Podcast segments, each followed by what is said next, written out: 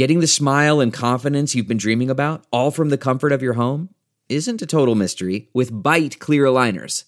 Just don't be surprised if all your friends start asking, What's your secret? Begin by ordering your at home impression kit today for only $14.95. Byte clear aligners are doctor directed and delivered to your door. Treatment costs thousands less than braces, plus, they offer flexible financing, accept eligible insurance, and you can pay with your HSA FSA. Get 80% off your impression kit when you use code WONDERY at Byte.com. That's B-Y-T-E dot com. Start your confidence journey today with Byte. Delve into the shadows of the mind with Sleeping Dogs, a gripping murder mystery starring Academy Award winner Russell Crowe. Now available on digital. Crowe portrays an ex homicide detective unraveling a brutal murder he can't recall. Uncovering secrets from his past, he learns a chilling truth. It's best to let sleeping dogs lie. Visit sleepingdogsmovie.com slash Wondery to watch Sleeping Dogs, now on digital. That's sleepingdogsmovie.com slash Wondery.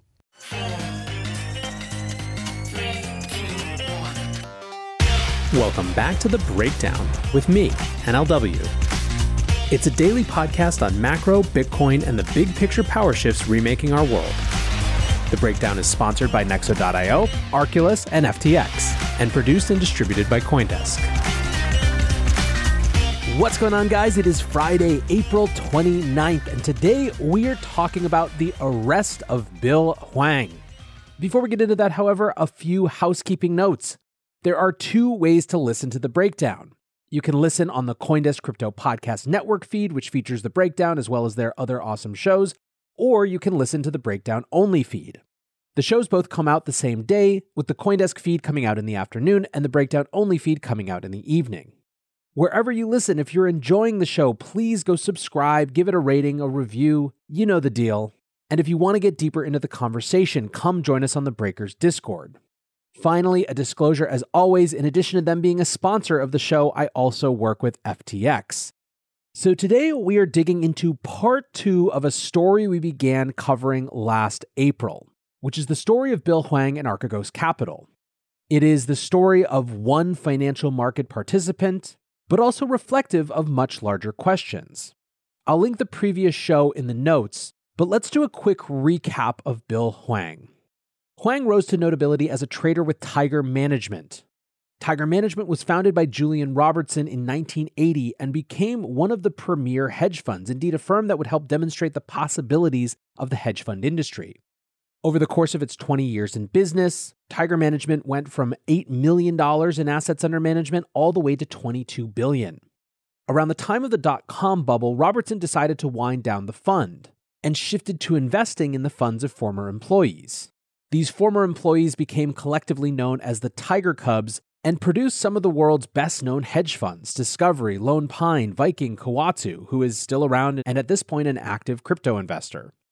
Bill Hwang's firm was in this group and was a New York based but Asia focused fund called Tiger Asia.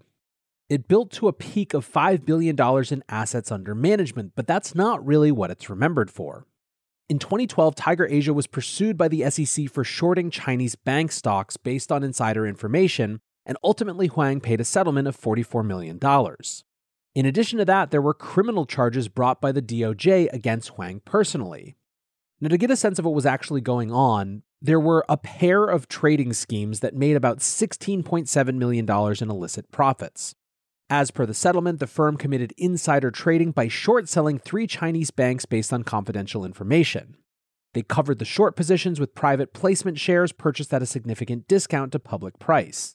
Separately, they attempted to manipulate prices in which the fund had short positions by placing losing trades in an attempt to lower the price of the stocks. Now, I think it's worth noting here the nature of these financial crimes. This is not some disgruntled insider who whispered some inside information. These are complex financial schemes designed to manipulate the price of assets. What's more, they were architected by someone 20 plus years into their career who clearly should have known better.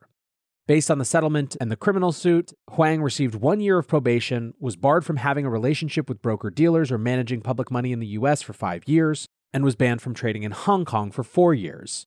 The US regulatory restrictions placed upon him were formally removed in April of 2020. Now, to stay in markets but to evade this black mark, Hwang founded a family office called Archegos Capital. Family offices can be a lot of different things, including similar to hedge funds. But because they don't trade external investors' money, only theoretically family money, they have significantly reduced reporting requirements. At the beginning of Archegos' tenure, Hwang was not welcomed as a customer at the major investment banks. Indeed, as recently as 2018, Goldman Sachs was on the record saying that he was too risky to do business with. However, over eight years, Archegos built up assets under management from 200 million to 10 billion, which is a crazy rate of return, something like 63% annualized. And effectively, it got big enough that firms were willing to do business again despite all the previous legal trouble. Fast forward to March 2021, and the whole operation had collapsed. Indeed, when all was said and done, Hwang would be the absolute undisputed goat of losing money. Archegos had been taking large position in small volume stocks, most notably Viacom and a Chinese education company called GSX. In order to avoid raising suspicion, Archegos had been taking these positions using derivatives known as total return swaps. These instruments are contracts with prime brokerages that allow funds to gain exposure to the increase or decrease in a price of a stock without actually holding that stock. So instead of buying shares in a company, you buy a contract with someone like Goldman Sachs that says something like they will owe you money if the stock goes up, or you will owe them money if the stock goes down, or vice versa in the case of a short position. For the investor, it's a pure play derivative, a zero sum betting game between counterparties.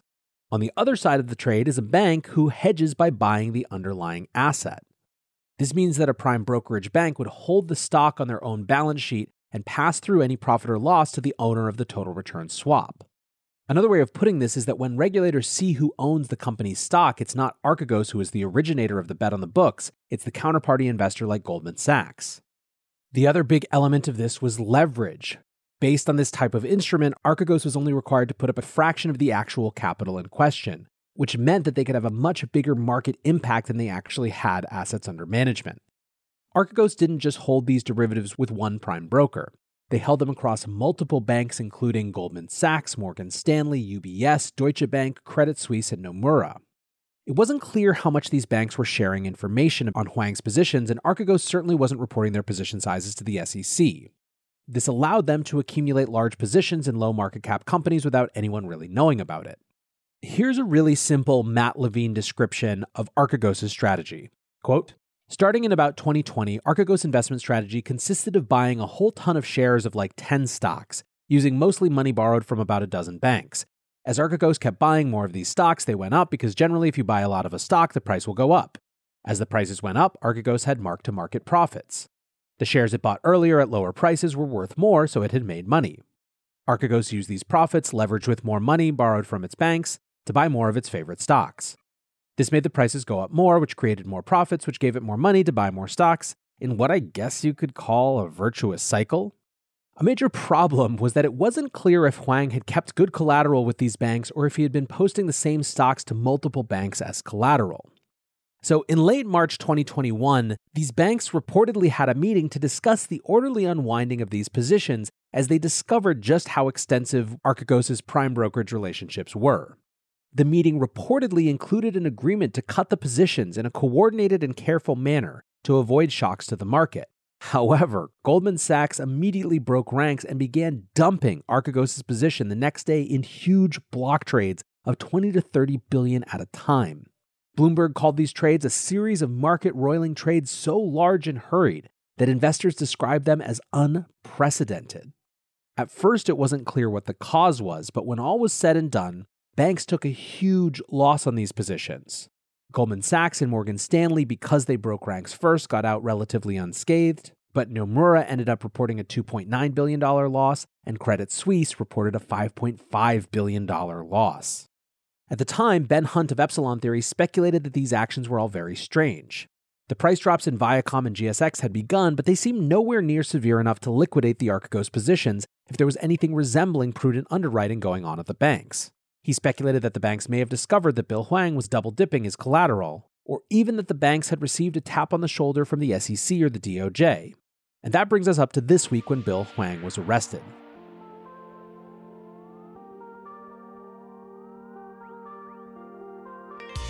Looking for ways to step up your crypto game? Then go with Nexo. For starters, you get free crypto for each purchase or swap. How about earning guaranteed yields? Up to 17% paid out daily. Ideal for you hardcore hodlers. You don't even need to sell. Instead, borrow instant cash against your assets. Get the most out of your crypto with Nexo at nexo.io. That's N E X O.io. Meet Arculus, the next generation cold storage wallet. Arculus secures your crypto using three factor authentication, providing a simpler, safer, and smarter way to store, buy, swap, send, and receive crypto. Arculus is offline cold storage. Your private keys are encrypted on the Arculus keycard and are never online. Stay safe from hackers with no cords, no charging, no Bluetooth. Just crypto security made simple. Buy Arculus on Amazon today. The breakdown is sponsored by FTX US. FTX US is the safe, regulated way to buy and sell Bitcoin and other digital assets with up to 85% lower fees than competitors. There are no fixed minimum fees, no ACH transaction fees, and no withdrawal fees. One of the largest exchanges in the US, FTX US is also the only leading exchange that supports both Ethereum and Solana NFTs. When you trade NFTs on FTX, you pay no gas fees. Download the FTX app today and use referral code BREAKDOWN to support the show. Bill Hwang and Archegos CFO Patrick Halligan were arrested in their homes on Wednesday. They face charges of racketeering conspiracy, securities fraud, and wire fraud. Hwang has been released with a $100 million bond that's secured by $5 million in cash as well as multiple properties. And federal prosecutors are referring to the scheme as, quote, staggering in its size and brazen in its execution. Hwang's lawyers have said that the indictment has absolutely no factual or legal basis and that their client was, quote, entirely innocent of wrongdoing. Along with the arrest, the indictment from the DOJ and the complaint from the SEC have been unsealed, and they contain some interesting allegations of what went on at Archegos. One, we got a sense of the numbers. The leverage that Hwang used had grown the portfolio from 1.5 billion to 35 billion in a single year. And because of that leverage, the effective size of the firm's stock positions was around 160 billion, which is as big as some of the biggest hedge funds in the world. In June 2020, an Archegos employee had asked Hwang if the rising price of Viacom was a sign of strength. Hwang responded via text message, No, it's a sign of me buying, followed by a laughing emoji. By late March 2021, Archegos had accumulated over 50% of the stake of outstanding shares of GSX, Discovery Class A, and Viacom. Indeed, the size of its positions was pretty crazy. In GSX, over 70% of outstanding shares, Discovery Class A, over 60% of outstanding shares, Viacom CBS, over 50% of outstanding shares, Tencent Music Entertainment Group, over 45% of outstanding shares, and Discovery Class C, over 30% of outstanding shares. Again, from Matt Levine, these are comically large numbers. On any given day, Hwang represented a significant amount of the trading around these companies as well. From the complaint, Archegos trading of the equities frequently exceeded 20%, often reached 30%, and even surpassed 40% of certain issuers' daily trading volume. During this period, Archegos engaged in substantial trading during the last 30 minutes of the trading day, designed to push the stock price of certain issuers in which Archegos was long exposed upward. The indictments contend that none of this was, quote, based on a principled view of the true value of a particular issuer. Finally, during this time, Hwang basically sidelined everyone who worked for him in research more or less ignoring their stock price targets in favor of what he was going for. So the commentary around the arrest falls into a handful of categories. The first is just confusion and disbelief, and I think this is best summed up by Matt Levine's piece in Bloomberg. Matt asks what the exit strategy was and why a trader of Hwang's experience would get himself into a situation where the fund would surely blow up in the first place after giving you that description that I read before of Hwang buying the stock in order to drive the price of the stock up, in order to borrow more money to buy more of the stock to drive the price of the stock up, and so on and so forth, Levine writes, I don't know how to write an ending for this story. I mean, I know how the story ended in real life, and it's the obvious ending. The obvious ending is that if you keep doing this, you end up owning enormous quantities of your favorite 10 stocks, owing enormous amounts of money to your banks, and having a very slim margin for error. If a slight breeze knocks down the price of one of your stocks, your banks will demand more money in a margin call, and you won't have any cash because you have invested every cent in buying stocks with borrowed money. Your banks will be forced to sell some of your stocks, which will drive their prices down, which will lead to more margin calls and more forced sales and more price drops, etc., in what you would certainly call a vicious cycle. And that is, in fact, exactly what happened. Still, more importantly than the mechanics is this gnawing sense that Levine has that it doesn't make any sense. Quote, the story I laid out above is stupid, and it inevitably ends the way I described. Bill Hwang presumably did not want to lose all his money. What was his exit plan? How did he think the story would end? The simple story is so unsatisfying that I have occasionally speculated that he might have had a better plan.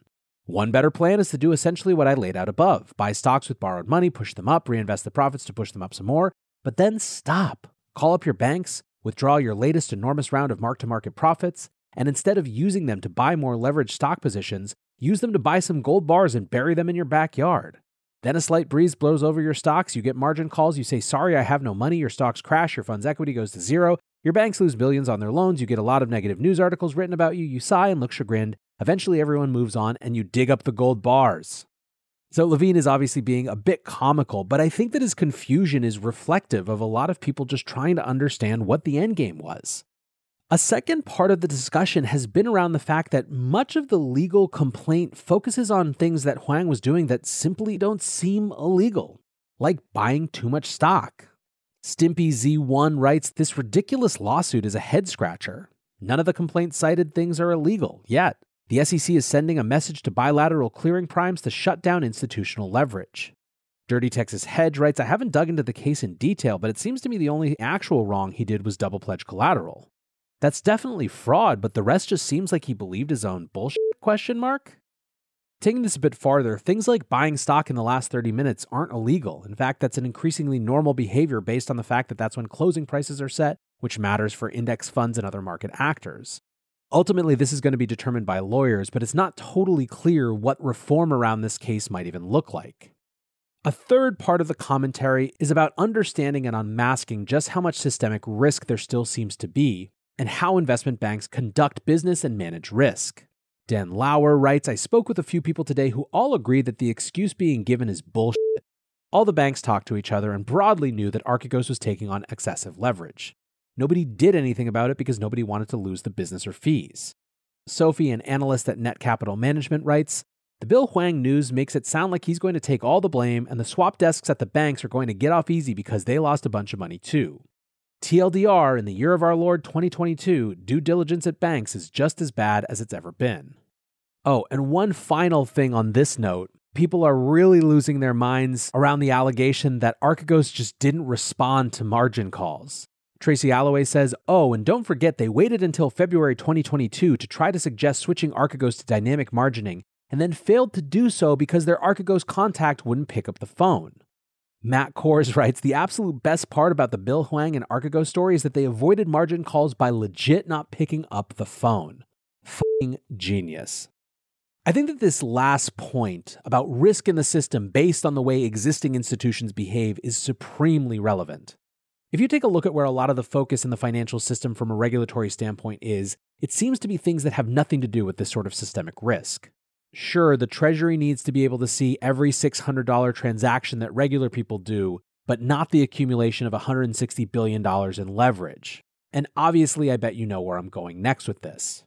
The disparity between how much attention crypto has and commentary there is on its potential to become a systemic risk compared to where systemic risk actually exists today is nuts.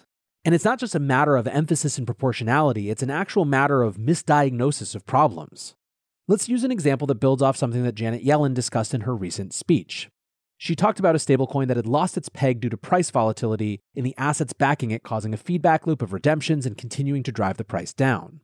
At a congressional hearing last year, Alexis Goldstein from the Open Market Institute pointed out that if a hedge fund or a family office was holding a significant amount of a stablecoin that had a run like that, that volatility and risk could be transferred to the broader financial system.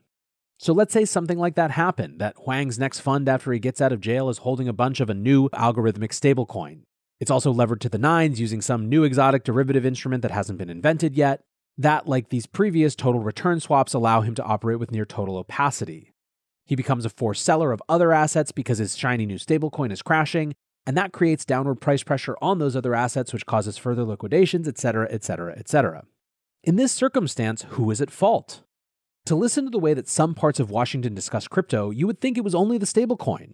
Of course, part of it is a system that allows for leverage and exotic instruments. Part of it is the rules and regulations that allow these types of family funds to operate in total opacity. And a big ass part of it is the fund managers who took on too much risk and the wrong risk.